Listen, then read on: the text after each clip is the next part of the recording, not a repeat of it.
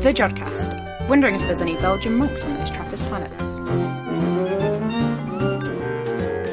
With Hayden Rampadarath, Jean-Francois Robitaille, Monique Henson, Mike Garrett, and Mateus Malenta. The Jodcast, March 2017 Extra Edition.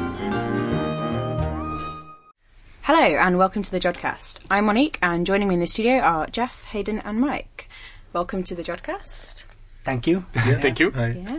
Um, I believe it's all your first times presenting, although um, we're going to hear some interviews from you, Jeff and Hayden, later on. And Mike, I believe you've been interviewed before. I have, yeah. Yeah. Um, Jeff and Hayden, is um, you've not been on the Jodcast before. Could you introduce yourselves? Tell us a little bit about what you do. Yep, sure. Um, so I'm Hayden Rampadarath. I'm a postdoc here at University of Manchester. I mostly work on the SK imaging development pipeline team. I also kind of sometimes on the side work on, um, I'm interested in low luminosity AGNs, which are very tiny black holes, very weak black holes that exist in um, very, like in large galaxies. So I, so, yeah. Uh, yeah, and um, I'm Jean-François Robitaille, or Jeff, is fine as well. Um, so I, I believe I've been interviewed once uh, in the past. I don't remember when exactly. Um, but yeah, I'm uh, also a postdoc here in Manchester, and I'm uh, studying the turbulence in the interstellar medium and as well the uh, magnetic field.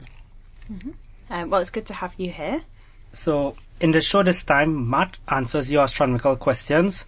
And we have two very special interviews we did in a recent conference, a SETI conference that is, that took place at Jodrell Bank Center for Astrophysics. And before we get to that, I um, could I ask Mike, um, about the conference, since you were the host of this conference, could you tell us a little bit about it? Okay, so um, every year there's a meeting of the UK SETI Research Network. That's uh, a group of mostly academics who are interested in SETI, which is the search for extraterrestrial intelligence. Um, mostly astronomers, but actually also from, from various other disciplines.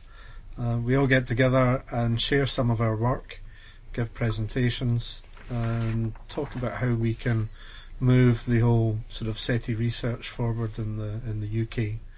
Um, so this this year we volunteered here in Manchester to to host the meeting, uh, and I think it was a very interesting meeting. We enjoyed it very much.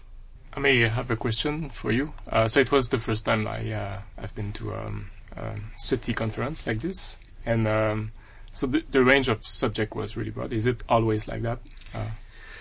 Um, but depends what kind of SETI meeting you go to. But certainly the research network here in the UK, the idea is really to be try, try and be as inclusive as possible.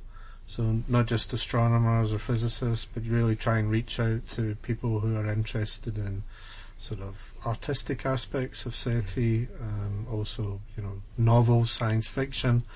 Um, also people that are interested in anthropology, zoology. There's a lot of things that you know, when you start thinking about extraterrestrial life, that you know has relevance to some of these some of these topics. Yeah. And for you, like, why why do you feel SETI is worth pursuing? Because I know in the astronomy community there's quite a few skeptics, but then you know there's also a lot of people doing research. So what justifies it for you? Yeah, I think it's interesting. I think the the astronomical community is kind of split down the middle. Um, you know, half the people think that it's it's pretty interesting, and the other half are, as you say, a bit skeptical and maybe think we're we're wasting time. Uh, and then there's there's that five percent that are really really gung ho in it and really think it's the most important thing ever, which is probably me. Um, and I think I think that just because it, as astronomers, you know, we can address all sorts of fundamental questions. Um, for example, you know, how did the universe start? Um, you know, how did the planets form, um, stars form, etc. How the galaxies evolve through cosmic time, and these are all important questions, and they're interesting to astronomers. But I think they're also of interest to to a lot of people, you know, normal people out there. Uh, and the other big question, which I think is, is relevant, is you know, are we alone in the universe, or are there other planets with intelligent life on them? That also seems to me to be a really kind of major question that you would like to know the the answer to.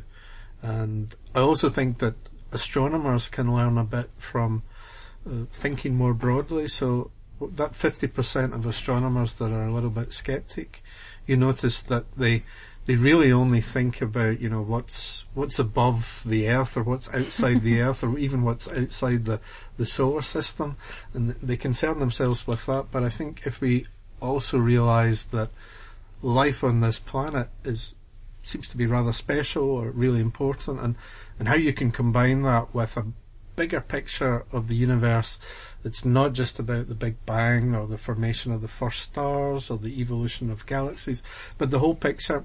And to me, the whole picture is also about life forming on planets, and in particular, intelligent life forming on planets and how that evolves. No, I think that's a really good point. Um, I'll, I'll admit that I sometimes fall into the camp of one of those skeptics. and particularly, I'm a cosmologist, so I look at the universe on really big scales, and I have been known to say I don't care about anything smaller than a galaxy.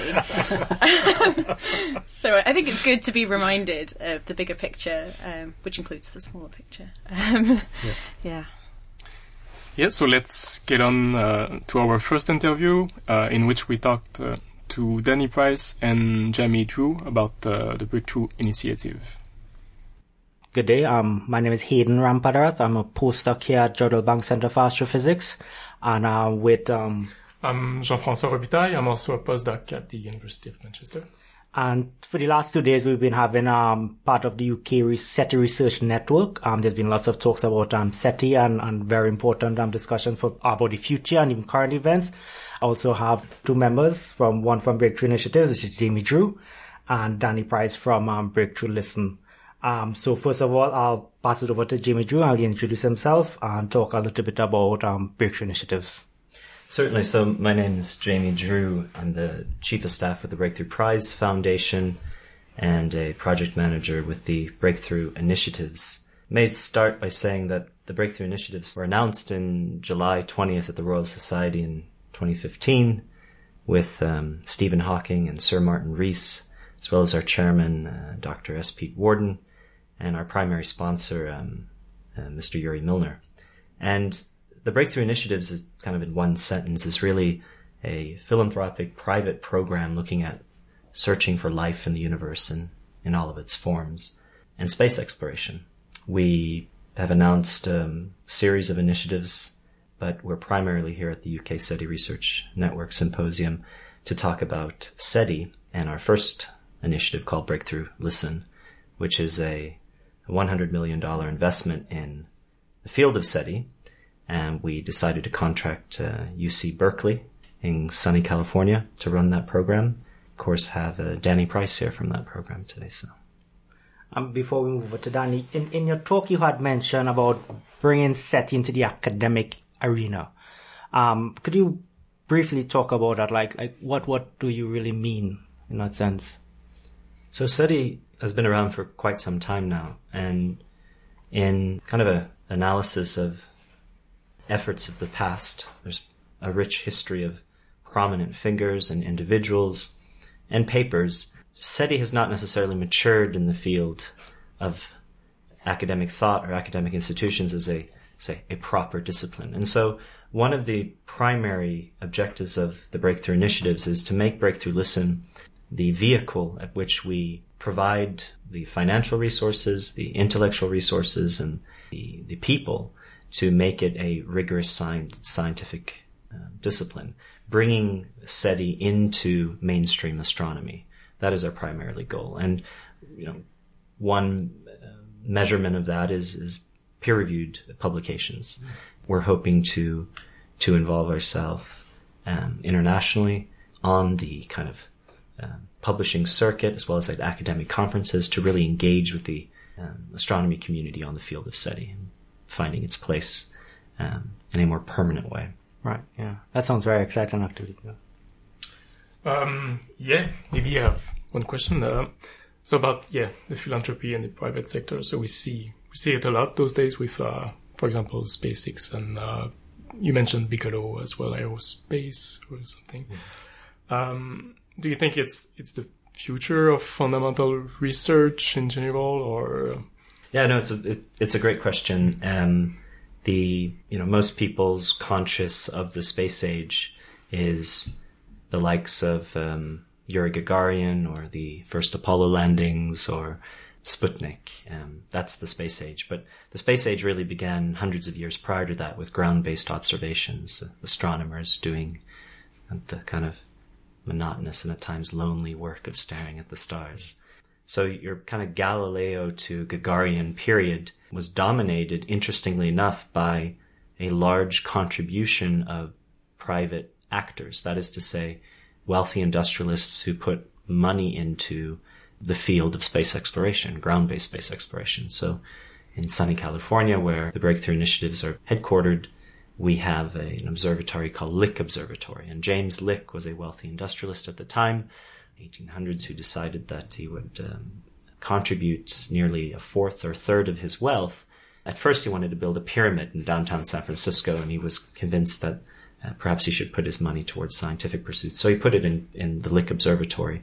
You know, I think it was equivalent to about, um, uh, in today's US dollars, about $1.2 billion of his net worth. And what you find during that period is the majority of, of observatories in the United States were built through, through private means and private mechanisms. Uh, early, early rocketry as well with, with Goddard.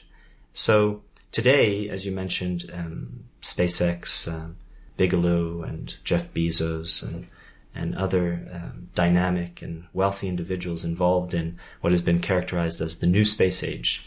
This commercial attribute is not necessarily anything new. There's a wonderful book being published, I believe, this year, next year by Alex McDonald that describes this as a reemergence of, of private investment in space. And the breakthrough initiatives are, are much in the same vein. A, a private institution following a long history of private investment in space exploration. Perhaps what makes us a bit unique is probably the first most kind of significant contribution to the field of SETI. Of course, there's been Paul Allen in the back with the Allen Telescope Array and the SETI Institute.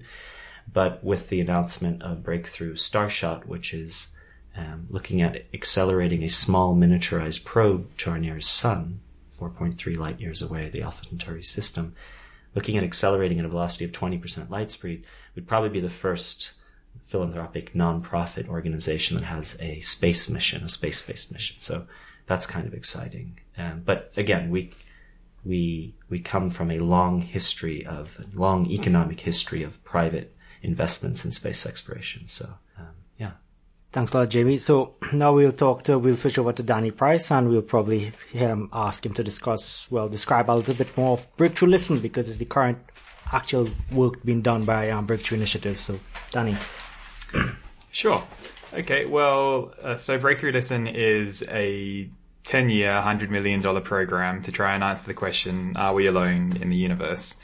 So it is a, a SETI program, Search for Extraterrestrial Intelligence, and we are using uh, the best telescopes we can to make the most sensitive and uh, widest bandwidth measurements that are possible. So uh, the the kind of first few telescopes we've been using have been the Parkes 64 meter telescope in New South Wales in Australia, the 100 meter aperture Green Bank telescope in West Virginia, which is uh, one of the largest steerable structures in the world. Um, the Chernobyl uh, sarcophagus is now the largest movable structure in the world.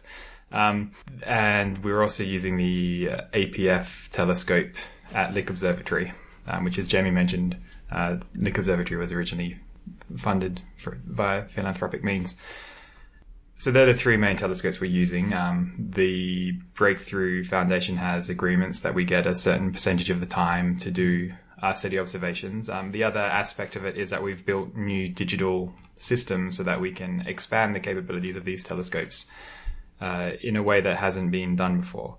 So, for example, at Green Bank, we now have about half of our system installed, um, but when the full system is installed, we'll be able to uh, record 10 gigahertz worth of bandwidth uh, from the telescope instantly. And what that means is, uh, in terms of searching the electromagnetic spectrum, the electromagnetic spectrum is very wide. It goes from uh, 10 meter kind of wavelengths all the way up through to uh, a couple of centimeters. There's a, a radio window there. Um, and to cover that entire radio window, traditionally required many different pointings with many different receivers that takes a lot more time to do. Uh, what we want to do with Breakthrough Listen is to try and uh, cover as much of the electromagnetic spectrum as possible with uh, the fewest pointings of the telescope.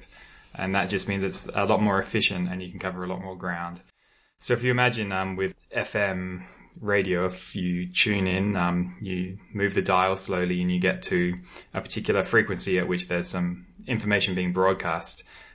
But if you can only view a little kind of narrow channel at once, if, if you're just going through with your headphones and you're twisting a dial, you, it'll be very slow and it will take a very long time to get through the entire spectrum. We're covering tens of gigahertz worth of bandwidth at once, and that means that we can be a lot more efficient. But it also means we need a lot more computing hardware there. Mm. So we've installed uh, a new system at Greenbank, new system at Parkes, and we're uh, developing new systems for future telescopes as well. So, well, as you say, future telescopes. Um, one question: um, Why these particular telescopes? So, f- there's a variety of different ways you can go about searching for signals that would uh, suggest that there is uh, life beyond uh, Earth. So the I guess the main reason we want to use uh, Parkes and Greenbank is because it fits our first observational strategy uh, very well. So I think one of lots of interesting questions, but for me one of the most interesting one is of the the closest stars. How many of those have uh, habitable planets, and how many of those could possibly have uh, an intelligent civilization on them. And if you're limiting yourself just to a close volume of stars, then you can do targeted observations where you um, take a telescope, point it at that star, take some data, and see if you see anything. Mm-hmm. And with the large single dish telescopes that we're using, in Greenbanks and Parkes, they have a very large aperture, meaning they collect a lot of light. Um, but that also means that they have a very small field of view. So it makes them very good for targeted observations of stars. But uh, if you wanted to do a survey, um, you might want to use a different instrument. So, uh, radio astronomy, uh, radio interferometers, where you get lots of smaller dishes and combine their signals uh, to make synthesized images.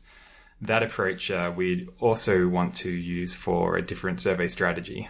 And so the Breakthrough Listen program has has three main goals. The first is uh, to survey 100, sorry, 1 million nearby stars. And then we want to do a, uh, a survey of the galactic plane.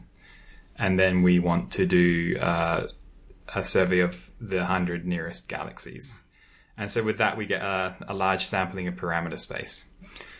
So uh, one one question: um, What type of signal do you do you look for? So how could you tell that that signal would be from a civilization versus from, let's say, a maser, for instance, which is also narrowband?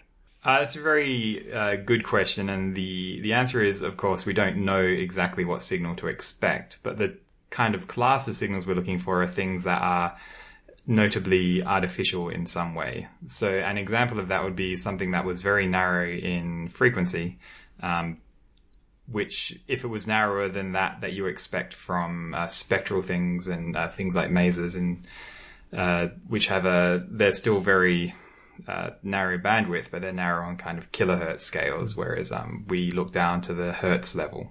So Doppler shifting bandwidth. of your signals is also one of those. Signals. That is well. one. So um, in terms of telling if a signal is artificial or not, um, you can look at very narrow band or like very high time resolution signals. In terms of telling if it's uh, terrestrial or uh, extraterrestrial, uh, the main way you can do that is by using things like Doppler shift. So if a signal is based on Earth and you don't expect to see things like um, Doppler shift because as the Earth rotates, um, the transmitter is also rotating at the same speed. Whereas if you have a transmitter in space as the Earth rotates, you do expect to see Doppler shifts. Um, if you have a signal that's uh, traversed a very long distance and is broadband, then you expect to see dispersion on the signal where the um, propagation through the uh, intergalactic medium means that you get a different time of arrival for different frequencies. So there are things that you would expect a extraterrestrial signal to have, um, just based on the literal physics of the uh, signal transmission.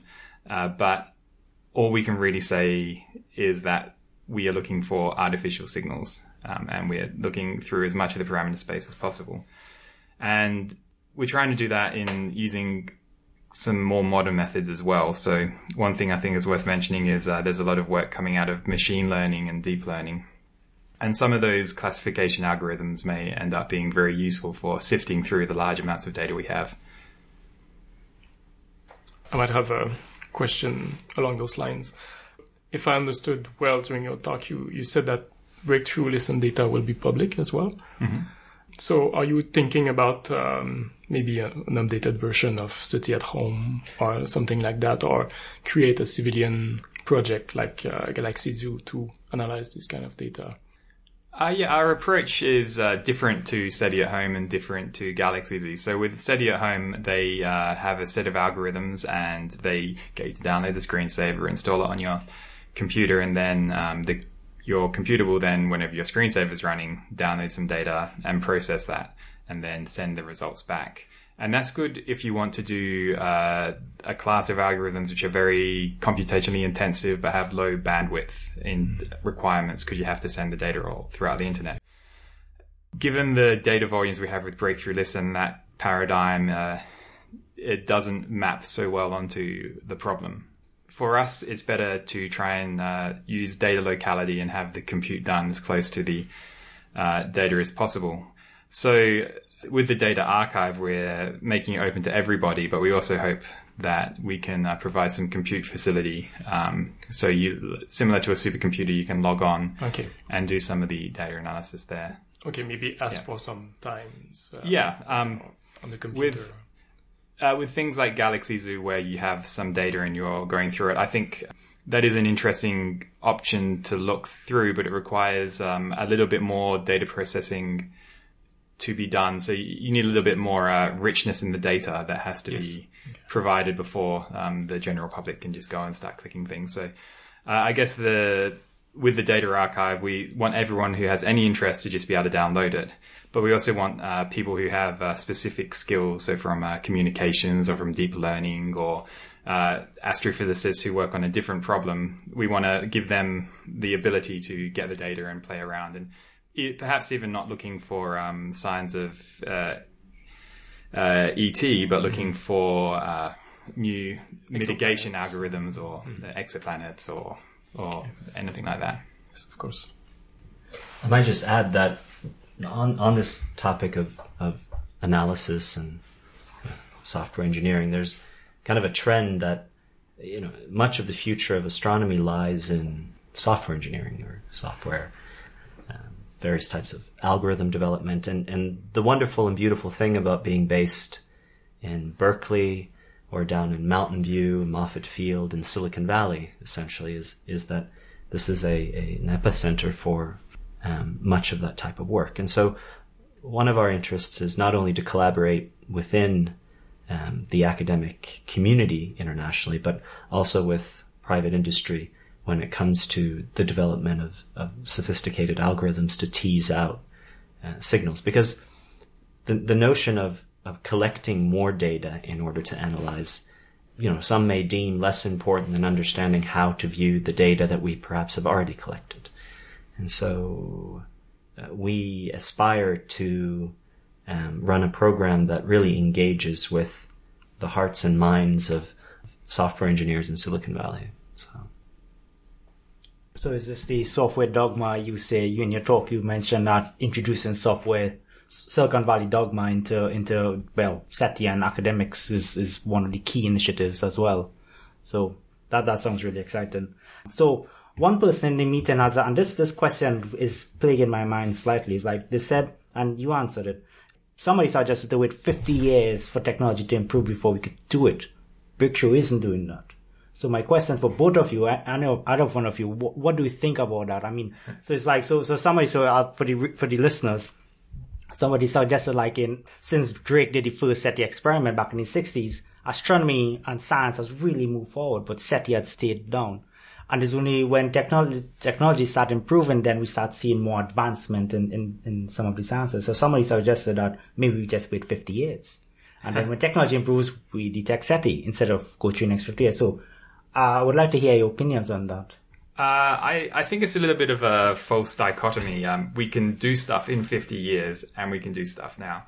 And doing things now um, has the advantages of we can get some answers now and they may not be as good as they will in 50 years. But if you look at the progress of science, I mean, if we had done no science up to now and managed to get the technology to where it is now without going through all the hard work to make that technology, but if, if we just, you know, woke up one day and we had the, the better technology, then we could have done some of these extremely hard measurements that people spend their entire work uh, life working toward answering um, could be done very quickly.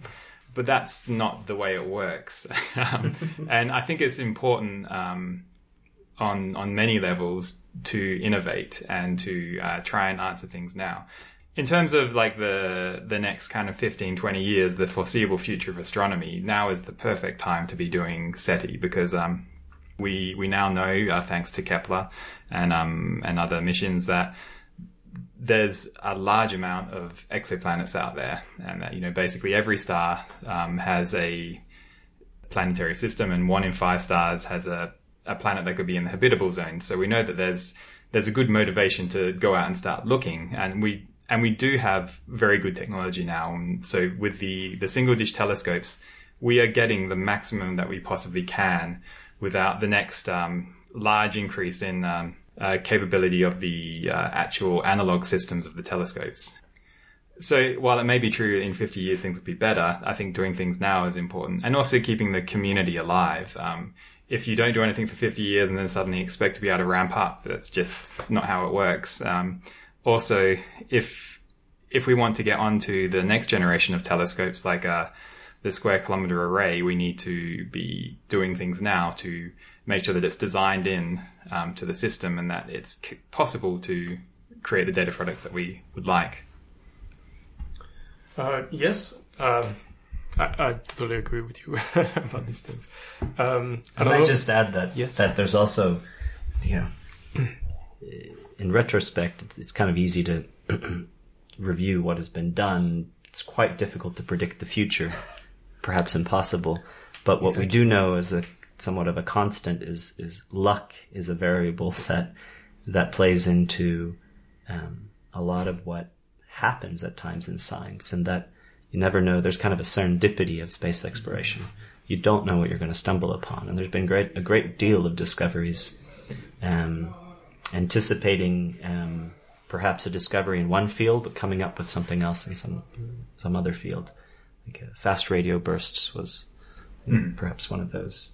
So the time's right as well because when one is presented with an opportunity of public interest due to the discovery of so many exoplanets and science broadening throughout the world, access to information and technologies, and the confluence of kind of monetary wealth in the private sphere, investing in fields that are um, deemed to be um, difficult to invest in with public funding because there's a f- very low chance of any substantial return on investment.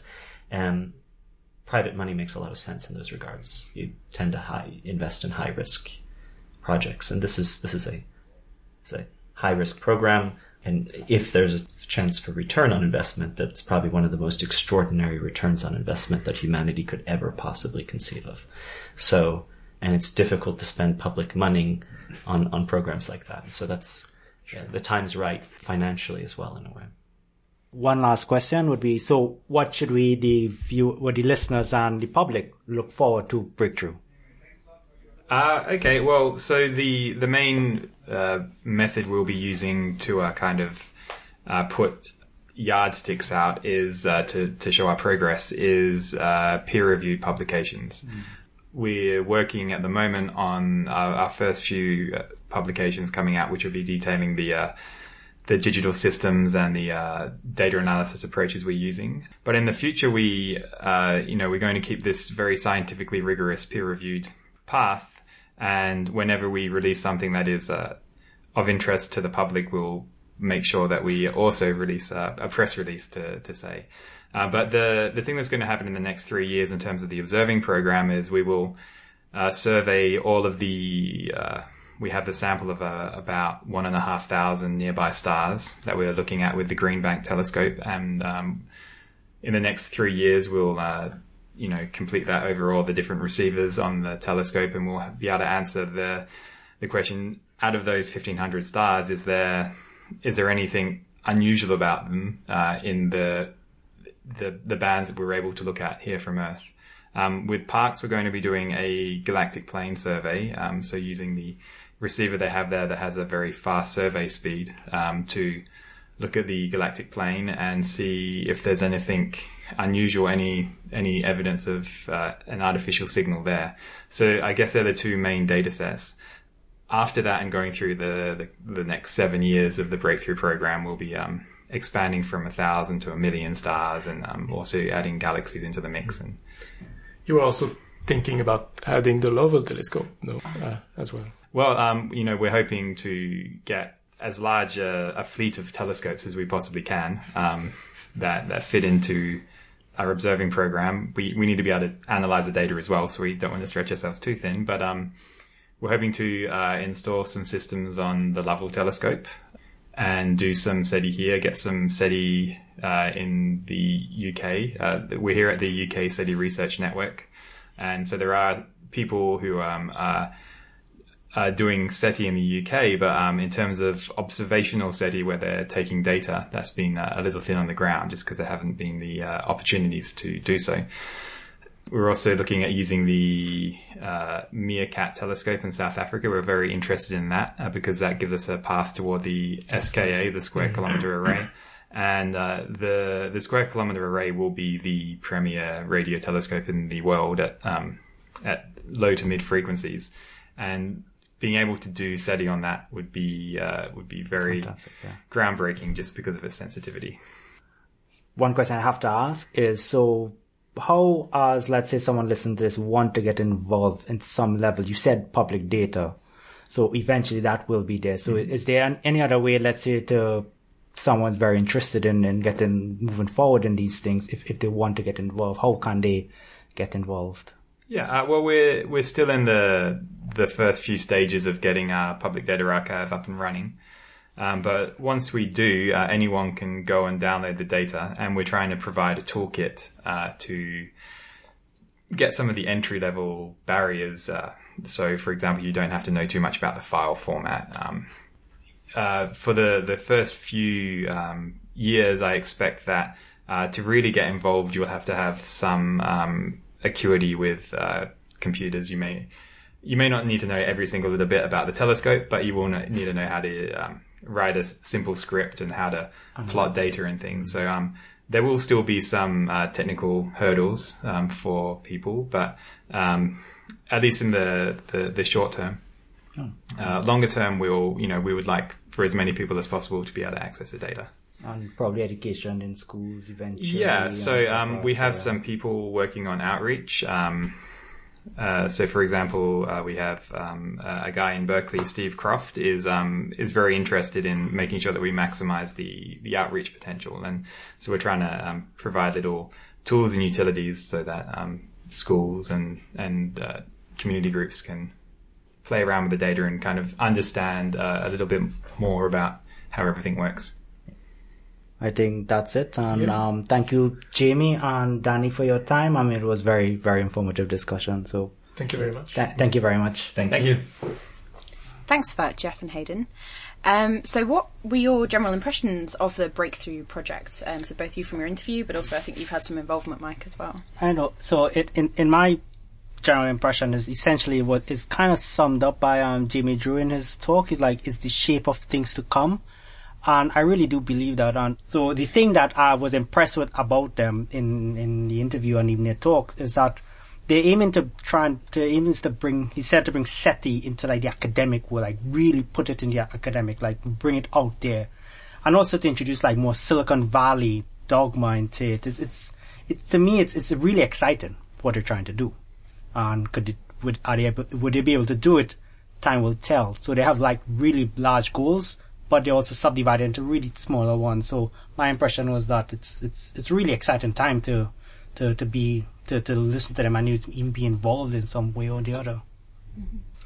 Yeah, yeah. Uh, I also really enjoyed the uh, the interview and the uh, the conference from the uh, Breakthrough uh, Initiative guys. Um, uh, asked a question about the f- if the philanthropy will be the, the future of the uh, mm. fundamental science. I don't know how science is, is founded. So that, I think it's it it's something that will be interesting to, to follow as well in the future, how things are going on with, on that perspective.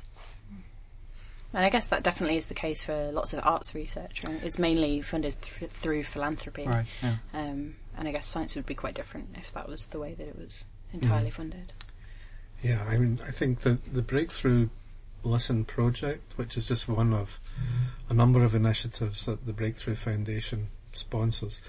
Yeah, I think, as Hayden says, it's kind of placing SETI on a different level and doing really the first systematic surveys of stars, looking for signals, using some of the best telescopes in the world, and really having, you know, large amounts of observing time. So it's really it's really a step up, and I'm I'm very impressed by the people that they have involved in the project. Um, they have a lot of good engineers, um, good scientists, and uh, I think that's really important. Um, so yeah, let's hope something positive comes out of it, like a, a SETI detection. That would be um, fantastic. But the other thing is that they're kind of in it for the long haul. So um, they're talking about a 10 year program. It's not that it's just going to be here for this year or next year. It's it's a 10 year program, and, and who knows, it may be, ex- be extended beyond beyond that. Yep. Jamie Drew mentioned that um, putting it towards MeerKAT and eventually the SK, and I think that that's really that, that, that shows vision to the future. Is that we're using what we had. The the aim is to do what we're doing in science now. Is that use the current instruments, get the um understand what we our parameter space is, try to understand how we go about doing it, and then put it towards the SK and and and really make it a real science for the for, for the SK. And, and I really was really impressed with that. Um, I was really hearted because I did part of part of my PhD was also on SETI, and I was really it was really heartening to see that this is actually being put forward as a as, as a real real initiative. And yeah, so kudos to those guys. Yeah, so we in previous meetings of the, the UK SETI Research Network, we had Andrew Siemion here. He wasn't able to make it to the last meeting, but I think you know Andrew's really the prime SETI researcher in the world, and, and he's the guy that's leading the breakthrough listen effort, which I think is is really fantastic. And as you say, I think you know he recognises, but I think the community in general recognises that the SKA would be a fantastic SETI machine. Um, and that a stepping stone to that is to look at the, the precursors like MeerKAT, try and start using them, and, and I think they see that very much as a kind of stepping stone towards using the SKA. And so one other thing that, that kind of st- st- stood out is uh, you think it's going to eventually become Argus, the old sky from Isaac Asimov. Um, Or- or the we SKA, get- or I, I, yeah, I, I would like to think that at some point in the future that we we could have uh, a radio telescope that would have that fantastic field of view that Arthur C. Clarke described in his his book Imperial Earth, the Argus telescope, where you would you know see the whole sky instantaneously. Um, we need to kind of have a, have a little bit more advances in computing and data processing and digitization and all those kind of things that, that are required, but that's coming. And it's only a matter of, you know, when we build that kind of telescope, not if. And it could very well be, you know, what the next stage of the SK is after we've built phase one. That could be the type of technology that we need for, for phase two. And that would be, of course, be fantastic for astronomy. But I think it would be particularly um, interesting for SETI if SETI signals are quite rare. And then sky coverage can be actually quite important. Um, so we've also got an interview coming up with Stephen Baxter, um, who's a science fiction author, I believe. Yeah. Um, so it was a bit of a surprise to me actually that um, you were saying that the SETI doesn't just in- include scientists; that it also includes artists and sci-fi writers. So, what kind of place do you feel they have in SETI and in the field? What do you think feel that they bring to the field? So, as well as the, the UK meetings on SETI, there are sort of worldwide meetings.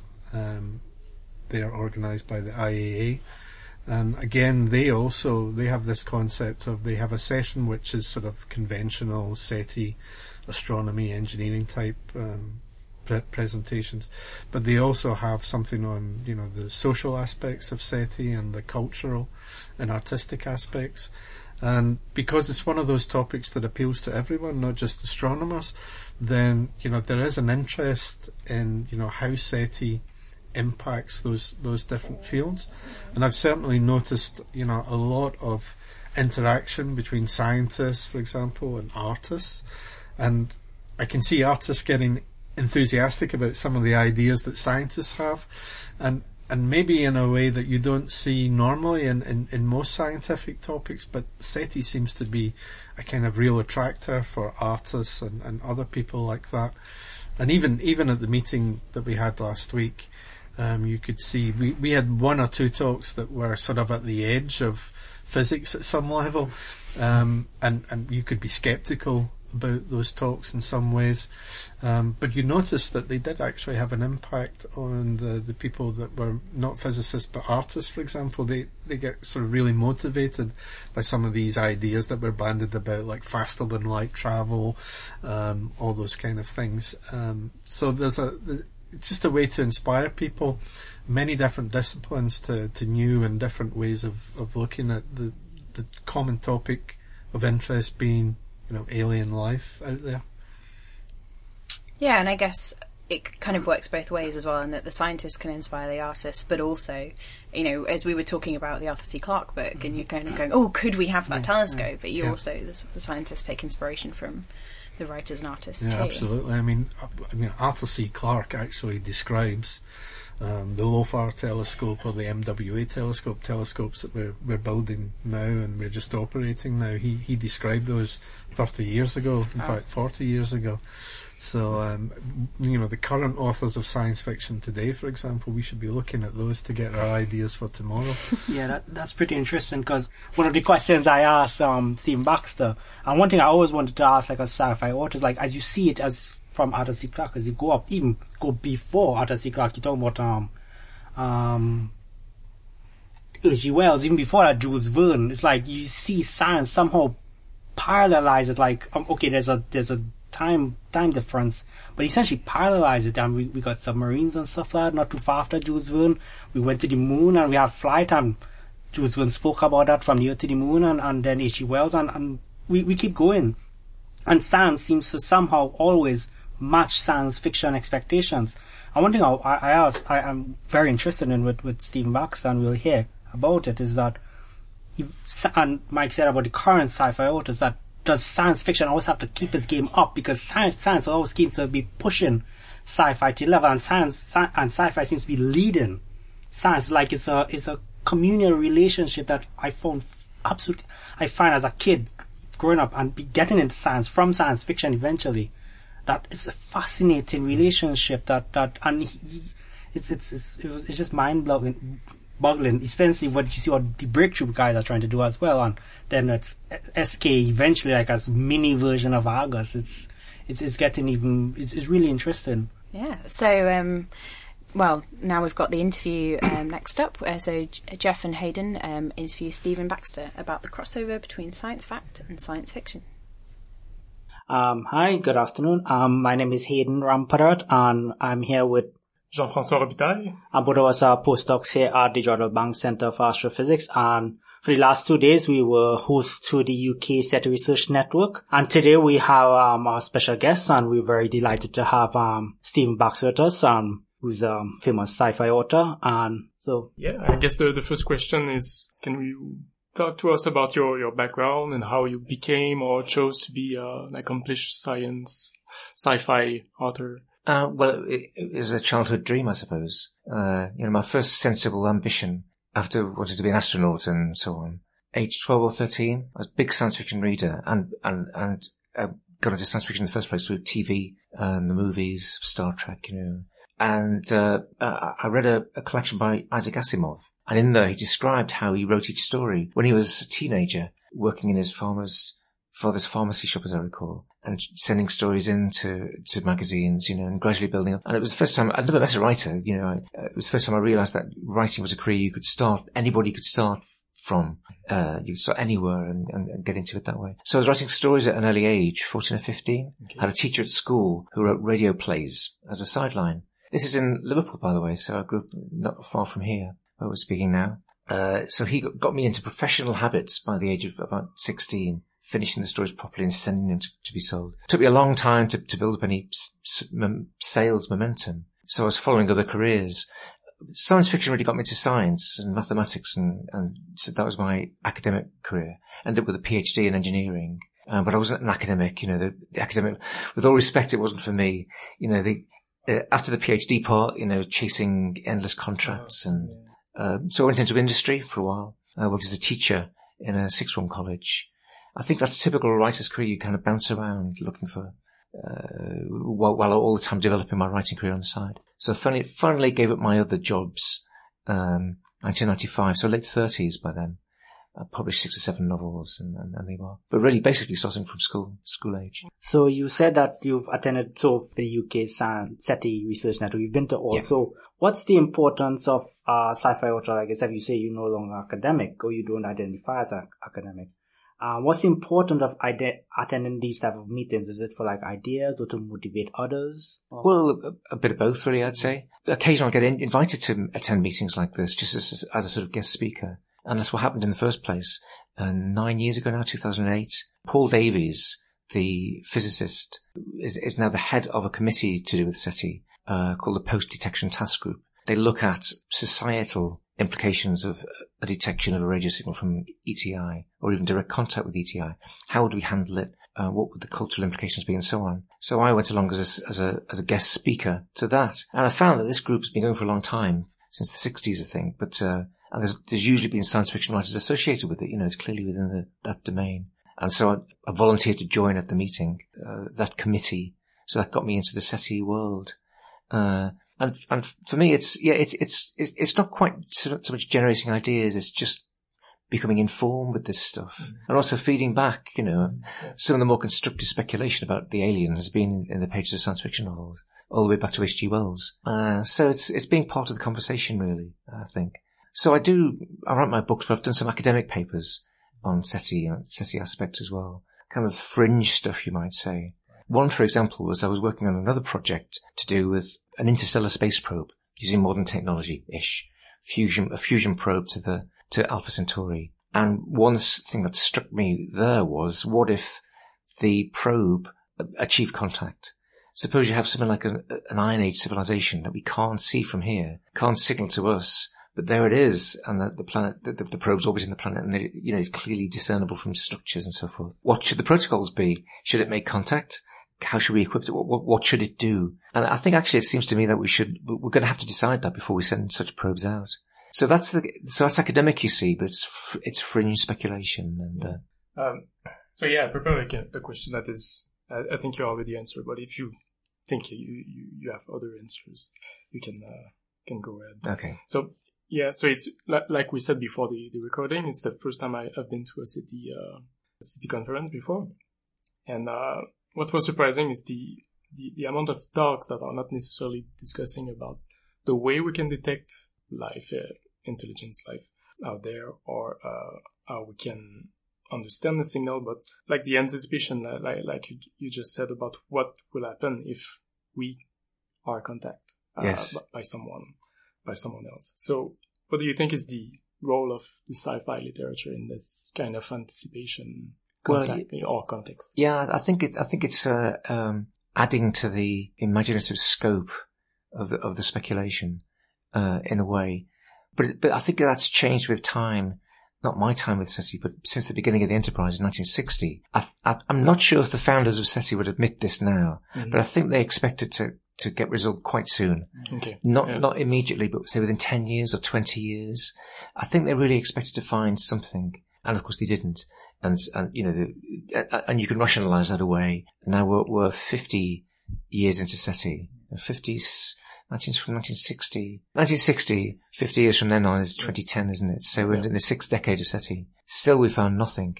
So, uh, and, and, so I think the speculation now is, is evolving somewhat because on the other hand, we've now got the exoplanets, all that data yeah. on it, I think one, one stat that was quoted at this meeting was probably one in five stars has a planet in a habitable zone. Um, so were Earth-like life with liquid water could conceivably arise. That's a heck of a lot of, you know, hundreds of billions then of, of potential habitats for life. Why is that? Why? So, so that it becomes more difficult to understand the silence. So I think the, the speculations about, about what's going on out there have changed because of this la- lack of evidence, you know, the absence of evidence at some point becomes evidence of absence. You can never prove. You only you could you could pick up a signal tomorrow, uh, and which would throw all that away. Yeah. But in fact, now there, there are ingenious speculations about why we're not being we're not being seen. And I think I think I, I go along with uh, Ian Crawford, an astronomer who was at the meeting today, and you Yeah. will have heard him say, uh, to give him credit, that the most likely explanation seems to be either there's no intelligence at all, at least willing to signal, for whatever reason, or the zoo hypothesis, which is where, like Star Trek, the Prime Directive, you stay back until you think the the uh, the, the junior culture is ready for contact. They're hiding in some way. Because it's not just radio signals and so forth that you'd see noisy civilizations. Starships are, are pretty energetic craft, you know. You'd see a an antimatter starship from light years away, like the one in Avatar going to Alpha Centauri. You'd see it from light years away, this moving point. Probably if you had warp drive, massive, it would be like a neutron star being, being shoved along at, at, you know, somewhere close to the speed of light or beyond. These are pretty energetic events. It could be we're, we're seeing those and not recognizing them. Hmm. Gamma ray bursters might be starships, exhausts. But it, it, it does seem mysterious that as far out as we look, distant galaxies, you see no sign of modification on a large scale. So as far out as we look right across the observable universe, there's no sign of modification of that kind. It's pretty mysterious. So actually the zoo hypothesis, the idea that we're living in a kind of planetarium, well, it's filtered out, is, is plausible and it fits the facts. Or for some reason, there's nobody does this, uh, nobody makes a splash on a, on a cosmic, cosmically visible scale. But that seems strange as well. You'd only need one, uh, and you'd see it. Uh, yeah, the astronomers now are to- uh, just another thing that came up in this meeting. Uh, short-term radio bursts. The, the, the radio telescopes are discriminating enough now to pick up these things. You didn't know, didn't know they existed 10 years ago. So those are like SETI events, like short-term bursts of radio energy. Now we're finding those, and yet we haven't found SETI. So, so, the, so the more the technology evolves, and the more time goes on, the more the, the, deep, the deeper the search gets, the more strange it, it becomes. And so I think in a way, science fiction can help by coming up with wacky scenarios to explain this stuff. Like the zoo hypothesis, really, I think was a, a an SF idea before it became, I don't want to say academicized, but, you know, uh, it became more formalized in, in, in academic papers. On the other hand, some of the more rigorous thinkers about this stuff uh, follow a very science fiction-like logic. There was one paper here by Duncan Forgan, academic from uh, Scotland, who was talking about how you you would use transiting planets to signal to each other. So if somebody at Alpha Centauri sees the sun, sees the Earth transit the sun, you could fire a laser beam from the middle of the shadow, or you could put a huge structure in orbit so you get peculiar observable transits of the star. That kind of thing. And if you ha- but then if you're an SF writer, you take that as a beginning idea and then go on from there. And that's what Duncan Forgan did. He said, well, okay, you could have a whole network of these people, these civilizations speaking to each other. You can do statistics on the, the number of stars you could reach and so forth. Um, so, so the, I think they borrow a kind of science fictional logic as well. You take an idea and then push it as far as you can, which is H.G. Wells' basic technique. Pick some idea and then push it as far as you can and make a story out of it. Yeah, that that kind of led into I kind of approached one of the questions I always wanted to, uh, to ask uh, science fiction writers. Like for instance, like back in like well from H.G. Wells' time, like sci-fi motivated a lot of science. Like, we had we have the cell phone because somebody Yes. essentially wanted to have the Star Trek communicator. And then you actually see translators, like, you know, similar people are developing trying to have tri- and even the tricorders, yeah. Yeah. And there's loads of it, like, I got into to, to, to astronomy because I, SETI was a, was a big thing. I also wanted to find out more about life out there. Star Trek was a huge, huge influence. Reading the books of Isaac Asimov on yourself motivated like a lot of generations. But now that we're Yeah. reaching, sci- science is becoming, it's, it's reaching those science fiction. It's, it's getting Yeah. close to those. Like we see Starshot, um, Breakthrough Starshot is aiming to do that same thing what you talked about in, uh, sending a probe to, to Yeah. Alpha Centauri. So now that we're getting so close that science is really like, if you draw a curve that the, the, the very kind of merging. What does that mean for sci-fi for the future? Does, do we, does it have to like really up its game and really go forward or take the current ideas? And I, I think you just mentioned it as well and just jump forward and just keep pushing science. Oh well, I, th- I think yeah. Basically, you keep Mm. pushing science. Yeah, Mm. I think that I think that it's always felt like that. Mm. That uh, reality is ca- catching up with the science fiction. So H.G. Wells' mechanized warfare. It took till the really was the Second World War was more like his pre First World War vision. Yeah. Of populations in flight from a mechanized foe. Then the, the, the lunar landing, I do remember, um, 1969, there was a lot of discussion then about, is that the end of science fiction then? Well, it was the end of a certain kind of science fiction. You know, the, the, there's always further horizons. And besides the, um, the cultural assumptions change a lot. So if you're writing a book now about the colonization of the solar system over the next two centuries, it will probably look and feel quite differently from how it would have looked in 1940 or 50, because we're much more aware now of conservation issues and climate problems and resource depletion and so forth. And, you know, you can look out to a, a, a, kind of an exponential expansion beyond the Earth, and pretty soon you've used up all the asteroids, all the moons and so forth, and you're facing the same kind of dilemmas as we, as we face now. So you can have a, you could look at the same time scale, but with, with different assumptions, so the, so the story always moves on. And I think for each generation, to be honest, what they, res- it seems to me what they respond to, it subtly changes as well. Science fiction is really all about the fears and dreams from, of the present in which it's written and you you have you depending on what you, you, you can write anything, you know. But I I go for hard SF, which is which is as plausible as possible Yeah. within the laws of physics. Even say you're selecting a kind of a like from a tree of possible futures. But the possible future you'd select is always conditioned in a way by by what you're writing from now. For instance, what, in my Xeelee novels, I've been working on those. My first published story was was a, in the Xeelee universe uh, 30 years ago now. And I keep on going back to this because I think it's pretty good discipline for me personally. That was my uh, original influences, you know, all coming together. So going back to that is like going back to the well again.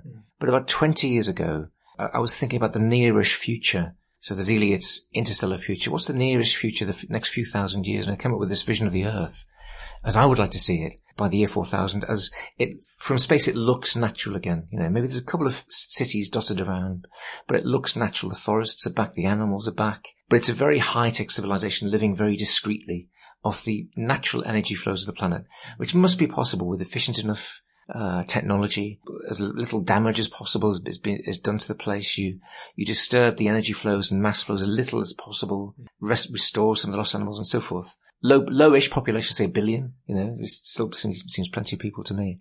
That's not a bad vision, and- the question is how you get there from here, which is quite different from, so they don't, so, so that's a 1990s vision. The 1940s vision of the Earth was more like, is it Coruscant in, in Star Wars where it's entirely plated over the huge city?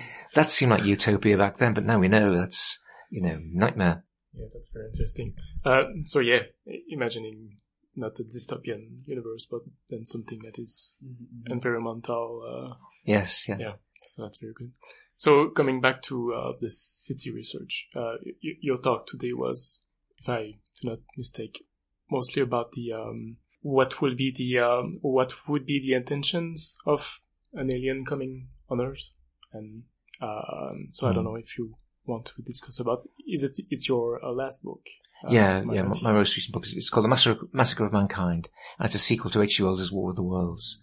So, you know, at the end of the novel, the Martians die off because they weren't prepared for the bacteria in Earth's atmosphere. But in in my novel, they come back again 15 years later and have another try, uh, more prepared and more systematic. But they have to come. It's it's a climate collapse on Mars. This is a, the, the old Lowell picture of Mars and a cooling sun. We now know the sun's heating up, so we'll have to move for other reasons in the future but they come to the Earth. It's warmer, you know. Uh, uh, they've been struggling with this, with this, with this situation for a million years, according to Wells. And so back they come. But my talk today for the SETI group was really about how the public react to fictional aliens, which is the nearest thing we've had to contact uh, with the alien after all. And, uh, and in particular, Wells's and my Martians, uh, because, uh, you know, when you do a book launch, I did some bits on the, on the radio and the telly, but I went around bookshops around the country uh, London up to Edinburgh, um, uh, giving talks about the book and so on, and and, and, and reading bits, and and, pe- and I found people were very interested in the Martians and, and the developments of the Martians in in my book. Because everyone thinks they know about Wells's Martians, you know, you, the, the fighting machines and everything. The way you think you know Superman and Doctor Who and Mr. Spock and a small handful of other aliens that have survived in the popular in popular culture. So I'm quite interested in that. And I think with, with the Martians in particular, because they have this logical story, they're not conquistadors or imperialists in that way. They are migrants. They have to come again. So you can sympathize with that. And they do, on their own level, the moral, the moral they help each other, um, uh, when they fall in battle, that kind of thing. well, they've got this fatal flaw which we share. A- anybody lower than them in the in the pecking order, they've got no sympathy for. They're using us as as livestock, or that's their ambition anyway. Just as we do, you know, Yeah. like the chimps and uh, uh, and so on. So, however, and, and it, it's fiction. You know, it, it, no Martian actually blew up, blew up my grandfather in the year 1900. I'd probably hold a grudge. You can separate out the that, that reality in a sense, and you can understand why they're here. So even though you may not welcome them and you, you, you'd resist them and so forth, you can have a certain compassion for them because they're driven to this desperate um, um, extent. In, and in Wells's novel, going to the other end of the story, the beginning of the story, the, the cylinders land in southern England and they smash everything up, just the landing, um, set fire to the heath, you know. But the first reaction of the local people is to try and help what, what, the, the beings inside. They know nothing about them, but they try and help. They try and, they think the, the cylinder might be stuck, uh, closed. Uh, they're, they're, they're going to burn up in there. So they try to save them, and then they try to try to signal to them in a way with with, with white flags, you know. So the, the impulse is to signal and communicate and help. And so I was quite struck by the public response to all this as I was discussing it. You know, it, it seems to me that we do have the capability, at least in theory, of comprehending these alien beasts and seeing beyond the immediate their immediate actions, their destructiveness and so on. See why are they actually here? Why we should be equipped with mental muscles to uh, to to recognize the alien and sympathize with it is another question. It could be that it's just our habit of projecting personality onto everything, onto onto gadgets and pets, um, and so on. Just as in the past, you know, early physical theories were about uh, how uh, you know a falling ball wants to move down towards the earth and so forth. Or animism, these even earlier theories of of of, uh, of the universe. It's better than no theory at all. But uh, so it could be a, a kind of flaw in a way, or it could be a strength because we did. Uh, one of my pet theories about the alien is that we we we, evolved among aliens. Other kind of ho- other kinds of hominid running around the planet. I don't know what the current estimate is, but many kinds as we evolved, all of which we pushed away in the end and outcompeted. But you know, you go over the hill and you'd, you'd find another kind of people over there, not just strangers, but a different kind of human with different ways of thinking and so forth. Um, so maybe we're equipped to expect a landscape like that, and now it's depopulated really, except for the chimps, which is quite remote from us really. So, so maybe that's why we dream of aliens and used to dream of angels and demons and ghosts and so forth. It's because there's a gap in our perceptual universe. So coming to coming to H.G. Wells' um novel, um so if in, in when so he wrote it when he when the aliens came, you said that well, and the humans gave show compassion to the um to the Martians and Yeah. stuff. If he had written not now, say the the first contact now happened, do you Yeah. think the response would be the same given the current climate of the world right now? I, that's a very that's a very difficult question. A book like Wells's has survived because it's got many levels of meaning, and its, its initial inspiration was about colonialism. Uh, there was a horrific story of uh, the British wiping out the Tasmanians off the coast of Australia completely in a few generations. Terrible, Like, and you know, history is full of these awful colonial crimes, and that one specifically uh, inspired Wells to write something about.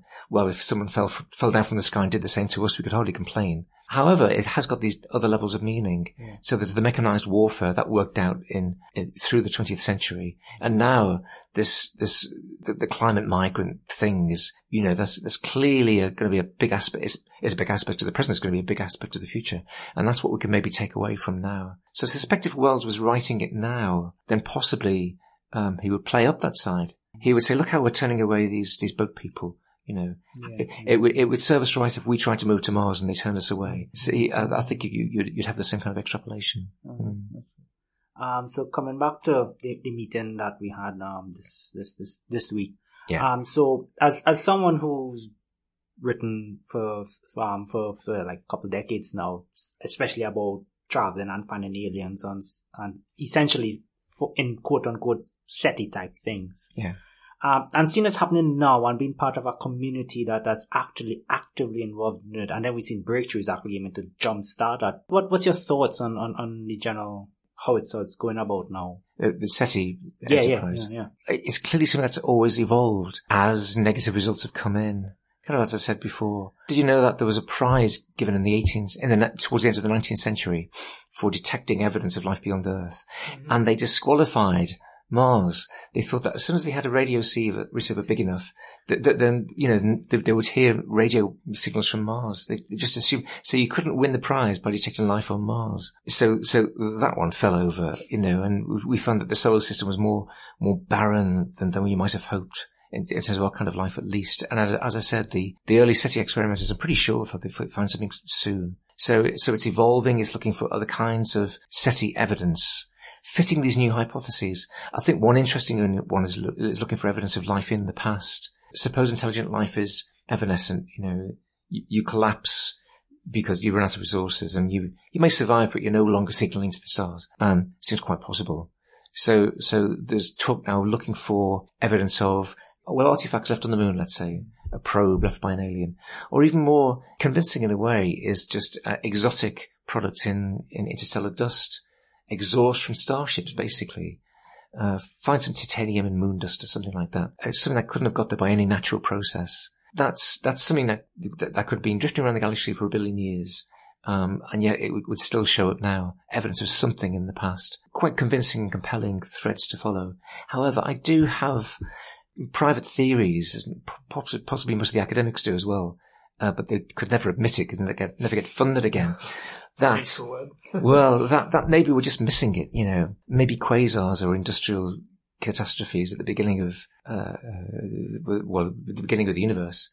Maybe there was a gigantic explosion in the middle of the galaxy. It was 100,000 years ago, something like that. It was a big molecular ring of molecular dust being wafting out from the black hole. Maybe that was evidence of a war. It is in one of my novels, you know. So we may be, we not. You have to assume that it's natural causes. That's and you have to prove extraordinary claims need extraordinary evidence. So you start with that and you you work down a scale of these of these things before you get to the to the uh, artifact hypothesis. But it could be that some of what we're seeing out there is actually artifacts. Maybe something quite subtle as well. Suppose there was a colonization wave that's sweeping across the galaxy, consuming something like, I don't know, nitrogen. You look one way, you see a nitrogen depletion, you look the other way. There's no nitrogen depletion on, on certain exoplanets, let's yeah. say. How can that be? Well, because the colonizing wave got that far and it's, it's moving on or it's stopped. So, so there may be subtle things like that. We, would come up with theories about ga- formation of planets in different parts of the galaxy, wouldn't we? And so forth. But it may be that that kind of thing as well, depletions, strange depletions is evidence of resource consumption in the past. So it could be, frankly, that the evidence is right under our noses. We're just not seeing it in the right way. Yeah. Mm. Yeah. New, new point of view are mm. always welcome. But I have one more question. If you have any yeah. more. No, that's fine. So, well, one last question.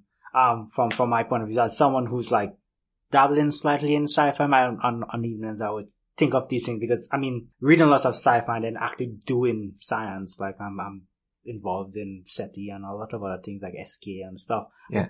tend to think about some of these things as well, like, but for a general listener, like who's interested in like what what advice you would give to like if they want to like get involved in writing sci-fi or at least putting down their own story even just on paper for themselves to read?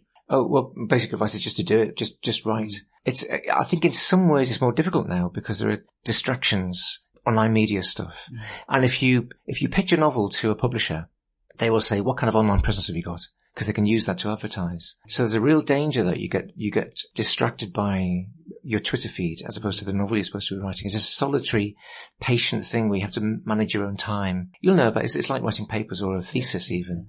You, you've got to do it yourself in the end. You get feedback from other people, but you've got to manage your own time in long chunks. And that, that's not going to change. So personally, I, w- I would avoid uh, workshops and courses because that's not what writing is. You know, you don't sit there working with other people. Well, I, I know you do on some collaborative projects, screen, screenwriting and so on. But if you're writing a novel, it's just you alone. I'd, I'd recommend doing a correspondence course if you want to do something uh, to develop the writing, where you you can get these things now. Where you and I did one 30 years ago, were on short story writing you get like a monthly exercise, which may be writing fragments in a certain style, or maybe writing a short story on a certain topic. But you're actually writing, you, you, you, you're doing the job in the way that you'll have to do in the future. Then you get feedback from a, so that, that's my basic advice is just to, just, just to write and, you know, you, you will be expected to sort of promote yourself through Twitter feeds and stuff, but that's not the job. You've got to just write and do it. I, in, in my day, there was the same kind of questions will be asked. You know, well, what have you done? What what interesting things have you done in the past that we can now promote? And the most interesting thing I ever came up with was applying to be an astronaut, and I did actually. Yeah, when uh, when this is about uh, 25 years ago, the Mir was having was hosting guest cosmonauts, and they wanted one from Britain, and there was an open application. Anyone could could uh, could apply. So I did, and I got through several stages. I was the right age, the right. I had a science background. You'd have to do some basic science up there, um, but, but I didn't have a foreign language. Any foreign language I'd done. But I got through several stages, you know, and I, I just I wish I'd lied about it. You know, maybe got to Star City. I'm not sure if I would have been brave enough to do the physical stuff in the end, but so you know, but at least that's a, a that's an anecdote you can put on a on a on a press release. Yeah. Yeah, I think Yeah, um, yeah, I think that that's it. Um, thanks a lot, Stephen, for your time. It was it was enjoyable, and it's, Thank it's you. a great pleasure to um to to have a chat with you. Good, thank and you. um, yeah, I, I think that's it.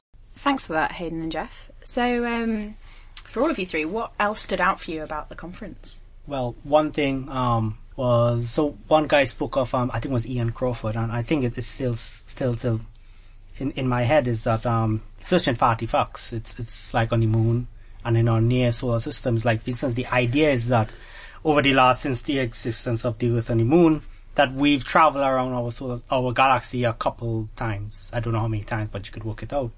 And that during that time, that if there was civilization popping in and out and in existence, and because they were so far apart, they probably wouldn't speak to each other.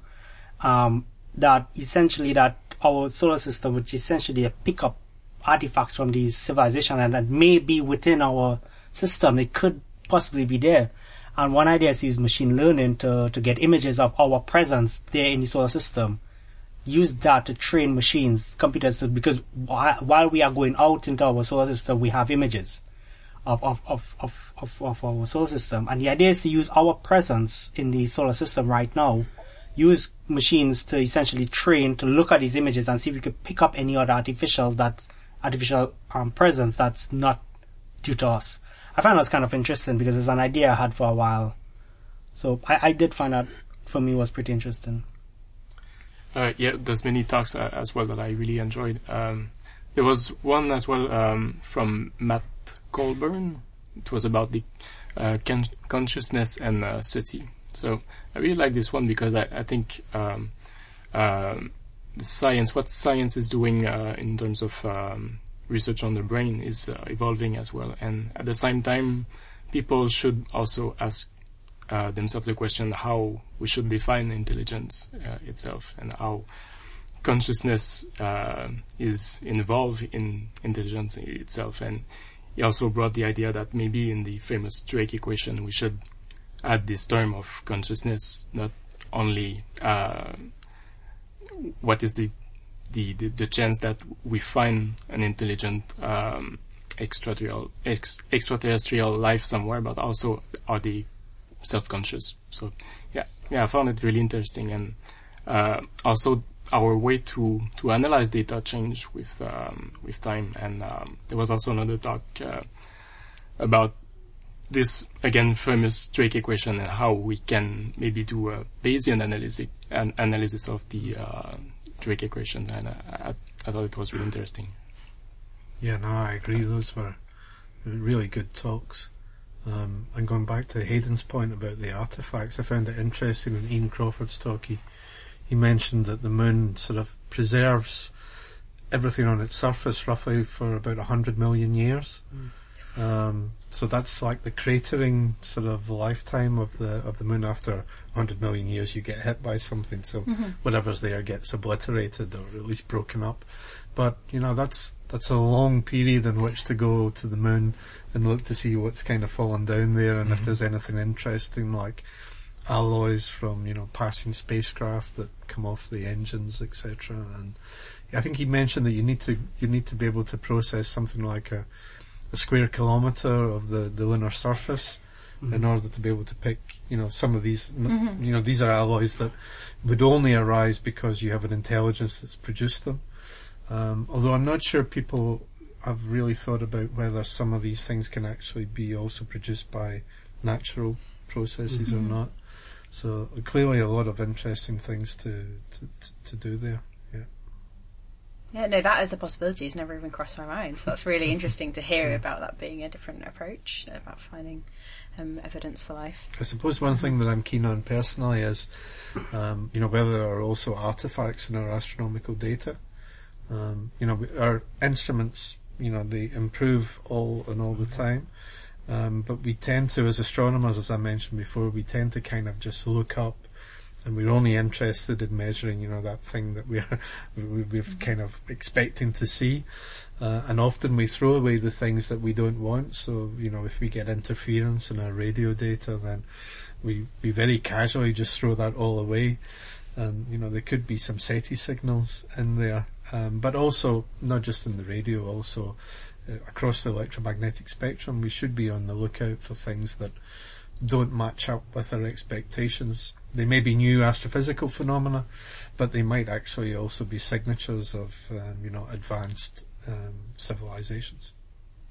And I guess that comes back to a wider point as well in astronomy about, you know, a lot of data is thrown away. Um, and I, I know there was someone here, for example, who who was working on planetary nebula and managed to get a data set that someone else was just chuck basically just chucking in the bin because it was of no use to them.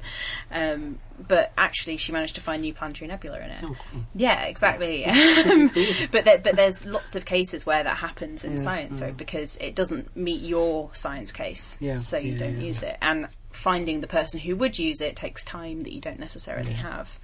Um, so especially as surveys get bigger Yeah. um, and have more data, you need to think about kind of- strategies to avoid that. this is slightly off topic, but it, it was an idea I had while doing my PhD. So I had the same struggle. I was trying to get data for a particular object, and I had to keep going to people and asking them, begging them for, "Do you have this data? Do you have this data?"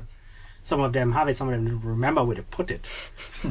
I was trying. I, I kind of think of a really cool idea would be if we have like a social network, like like essentially a science version of Facebook, where people could post and say, "Right, I'm working on this. Does anybody have data? And then you could just post your data on it. And then when people working on something, it's like, well, I've, I've written this paper on such and such. I have this data on such and such. Is anybody interested in it? I mean, you could keep it on your hard drive and then like have that sort of interaction. So, and someone like, for instance, that planetary, the person who did planetary nebula, they could like, well, I have, I'm interested in this region. Do you have anything on it? Just this region? I'm like, oh yeah, here's all this data. And then you could go ahead and start analyzing it. It, it, it's, it was a frustrating time to try and beg people to get data when I was thinking about, so yeah. Um, no, yeah, I think some, something like that would be really helpful. If you've got the time, um, I think everyone would appreciate that. Yes, yes. so one other thing that um was was interesting is in, from Mike's talk actually um that that the speed of light is we always think it's it's so fast. I mean, as, as a kid himself, I thought it was always very fast. But then when you look at the scale of the galaxy, it, it's it's essentially so slow. It's really slow because civilization, lifetimes of civilization, could pop in existence and pop out between the crosstalk and Mike had this really nice animation. We had the galaxy. You could imagine a galaxy, and then like on one arm, a civilization popped in, and it popped out, and then on the other side, another civilization popped in, popped out. But then if you try to trace the, the, the speed of light between them, they will pop in and pop out of existence before the signals between each one of them meet each other. And that was, it was just mind blowing to like actually put it in perspective after so many years doing science to actually have that makes you realize how slow speed of light is and we're actually fighting against the speed of light. So yeah, that, that was very interesting for me. And now that leads us to um, the question of the week, the, this week's question, and it's on here Francesca and Matt would ask an astronomer.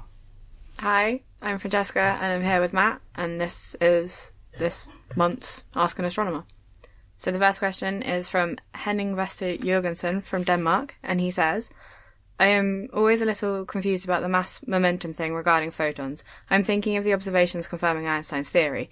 Did Newtonian theory predict the light would not bend at all? I mean, the photons have a mass equivalent, right? Or did Newtonian theory just predict it bent less than the relativistic prediction?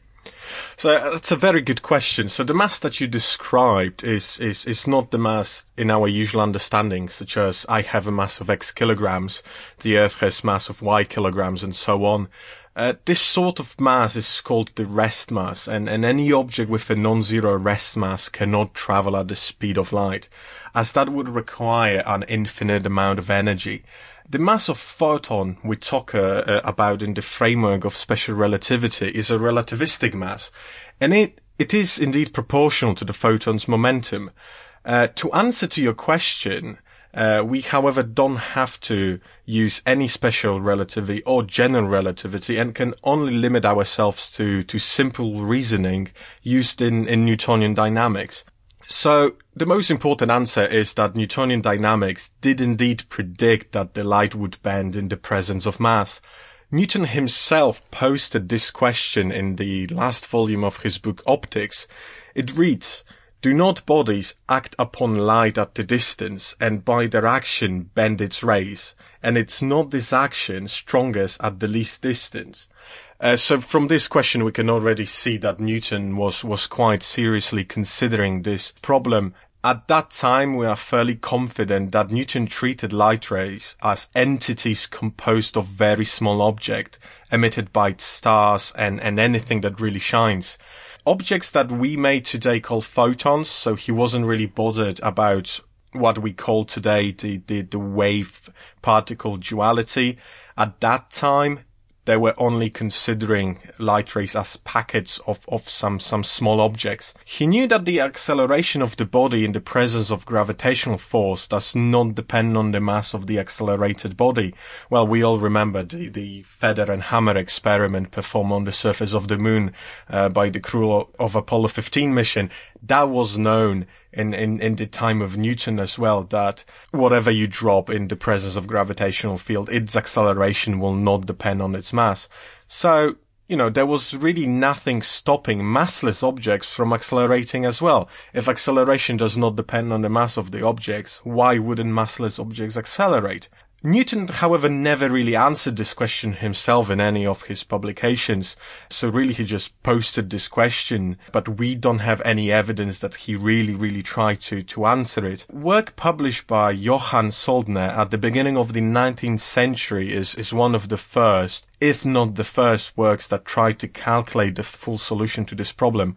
So as you can see, the question and, and the solution of whether the path of light can be bent by massive objects predates Einstein's general theory of relativity and its concepts of spacetime by more than 100 years. The amount by which the light would bend if, if Newtonian theory of gravity was correct on large scales was found to be half of the value predicted by Einstein's GTR. It is not quite common to, to hear that the 1919 expedition led Sir Arthur Eddington to observe and record any changes in positions of stars during solar eclipse was able to confirm the validity of GTR because they have detected that the trajectory of light was bent by the mass of sun. In reality, what Eddington was looking for was whether the angle of deflection was consistent with Newton's or Einstein's theories of gravity. He was able to confirm, not without many problems and facing massive oppositions from the supporters of the Newtonian gravity, that the angle that the rays of light went bent at was consistent with, with Einstein's not Newtonian gravity. And that provided, as we know, a f- pretty much a first successful confirmation of the new theory of gravity. For those of our listeners interested in a more rigorous derivation, the full solution to this problem can be found in a short 2009 paper, uh, Newtonian Gravitational Deflection of Light Revisited. Thank you. Moving on to the next question. This is from Ben Dyer, and they ask, I've read the speed of light is different in different media, air, water, etc., and only has the speed c in a complete vacuum. First of all, is this the case, and what are some good examples? Secondly, does the speed of light therefore slow in diffuse gas clouds in the galaxy slash universe, and does this effect build to a point where it affects the age of the light reaching us in any meaningful way? Thirdly, would this slowing, if it happens, affect redshift? So when we really talk about light waves, or, or indeed any waves, we usually talk about two velocities, group velocity and phase velocity. Uh, group velocity is the velocity at which the general envelope of the multi-frequency wave moves through the space. And in most real-life scenarios, it can be considered as the velocity at which the information is carried through the medium. Phase velocity, on the other hand, is the velocity of the individual waves inside the envelope. So let's start with the phase velocity, because it's, it's mostly common to, to what we see on Earth. It can be defined as, as the speed of light divided by the refractive index. So refractive index is an intrinsic property of the material which describes how fast light travels in a given medium and how much light bends when it enters or exits this medium. In dielectric materials, the refractive index is a function of frequency and generally it increases as the frequency of light increases.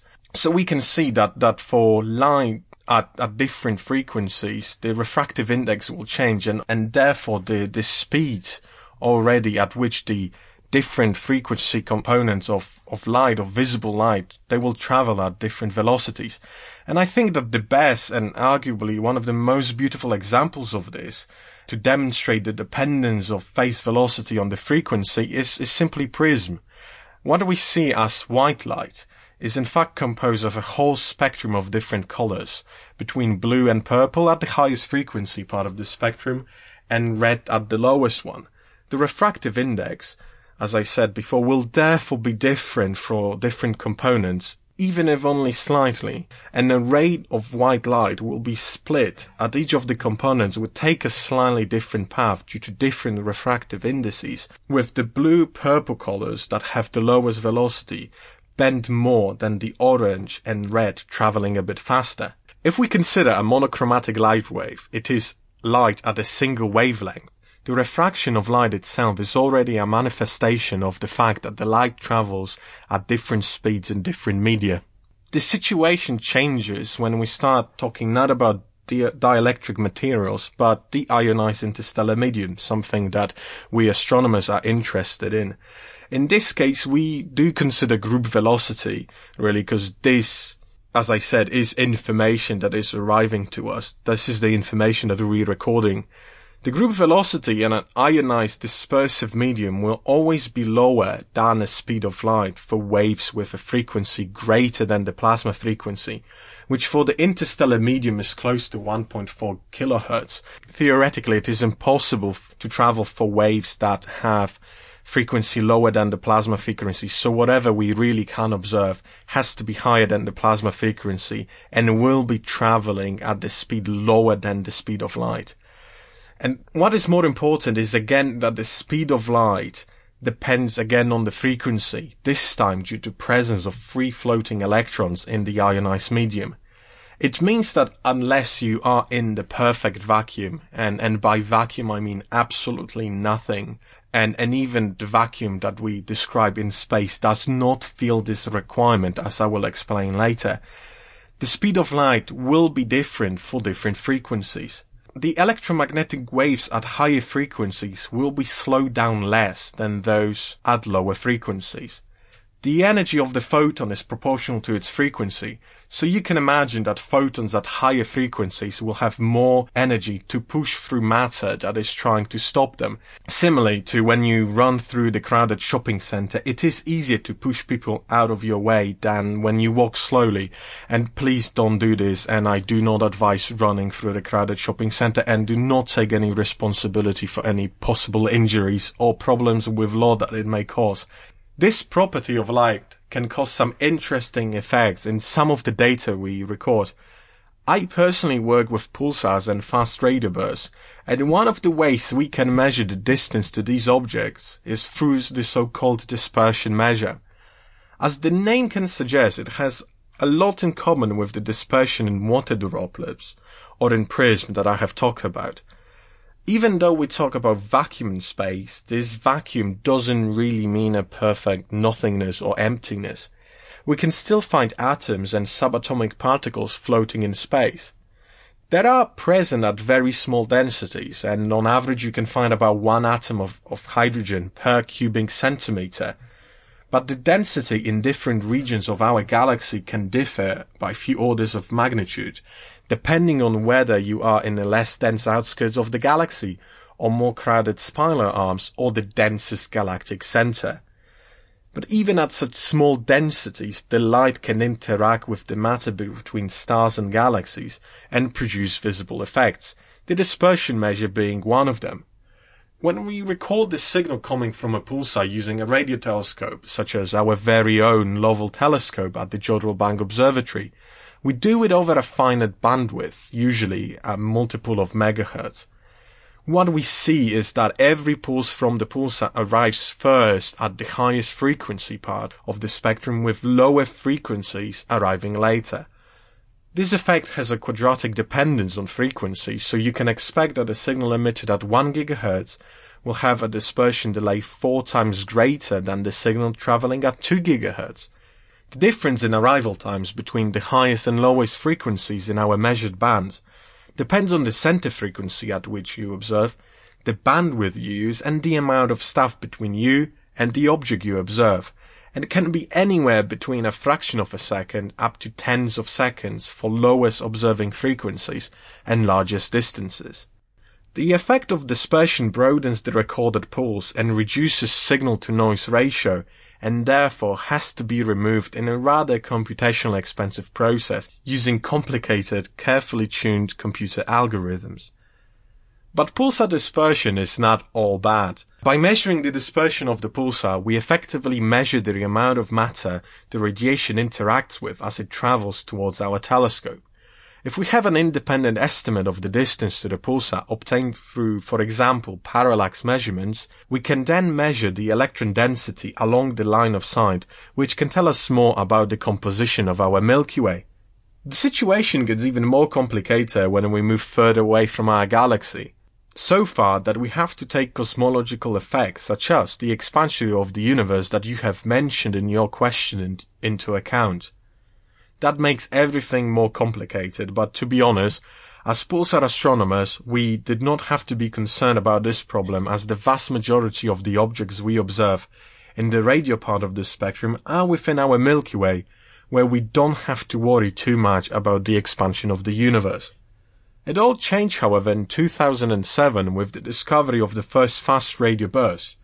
We now believe that these are events that take place at cosmological distances, with redshifts usually greater than a half, where the effects of the expansion of the universe have to be taken into account because they are important for our equations. As the universe expands, the wavelength of the signal emitted from the object increases and its frequency decreases. That makes the frequency of the recorded signal a function of distance to the object, and we have to be really careful when using it with our usual dispersion measure calculations. We have to include not only the amount of matter into the galactic medium that we know much less about than about interstellar medium, but also the correct cosmological models that depend on the curvature and the composition on the universe if we really want to get a correct distance to these objects. So things get much more complicated the further you go away from from us. And finally, this week, Tom Perry asks, How does the concept of year figure into light year measurements? A year seems so Earth centric that it's hard for me to understand how light is measured by a year. So, question like that comes up fairly often in one form and another, mainly because a year is rather confusingly used for measuring distance. So first, let's quote a definition by International Astronomical Union which says that a light year is equal to the distance traveled by light in one Julian year in a vacuum, as measured here on Earth. And by Julian year, we mean 365 and a quarter of a day. So in a sense, yes, it's a fairly Earth-centric as, as we use our Earth year. It is, it is, however, very convenient to use.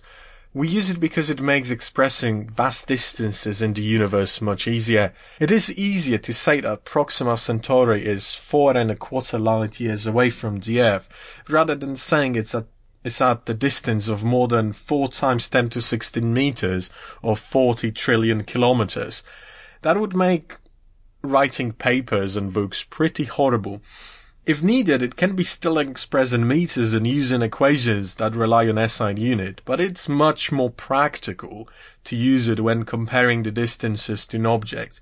It can also help us talk about the travel times between objects in the universe. If I say that TRAPPIST-1 is at the distance of around 40 light years from the Earth, you know that it would take us 40 years to get there when traveling at the speed of light, which is impossible. 8 years at half the speed of light, etc. But if I told you the distance was 38 times 10 to 13 kilometers, I personally would have no idea whether that's very far or very, very far.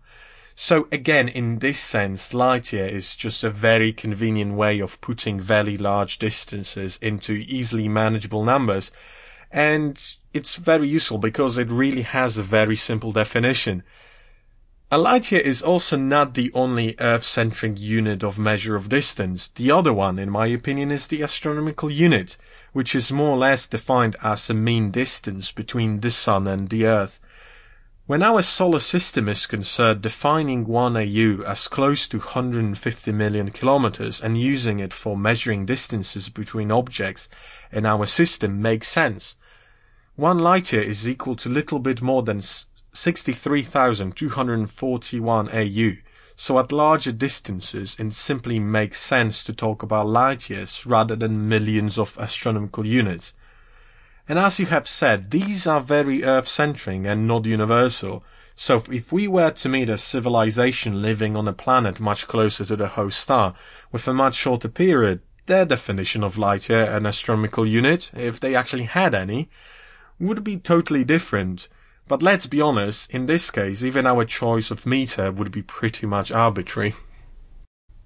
Thanks for that, Francesca and Mat. Uh, now on to the feedback. So we don't actually have any feedback this episode. Um, our pigeonhole was sadly em- empty, but we did get some nice photos of the Lovell telescope from David Gelsthorpe and Gary Stiles um, on Twitter.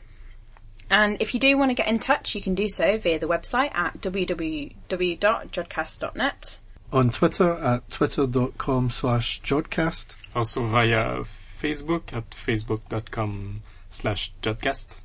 And for the YouTubers out there, at youtube.com slash jodcast. At Flickr at flickr.com slash groups slash jodcast. And don't forget that you can send us post. The address is on the website. Thanks to Jamie Drew, Danny Price, and Stephen Baxter for the interviews. The editors were Alex Clark, Naomi Asabre Frimpong, Thomas Scragg, and Ian Evans. The producers were Jake Morgan and Benjamin Shaw. Until next time, Jodon.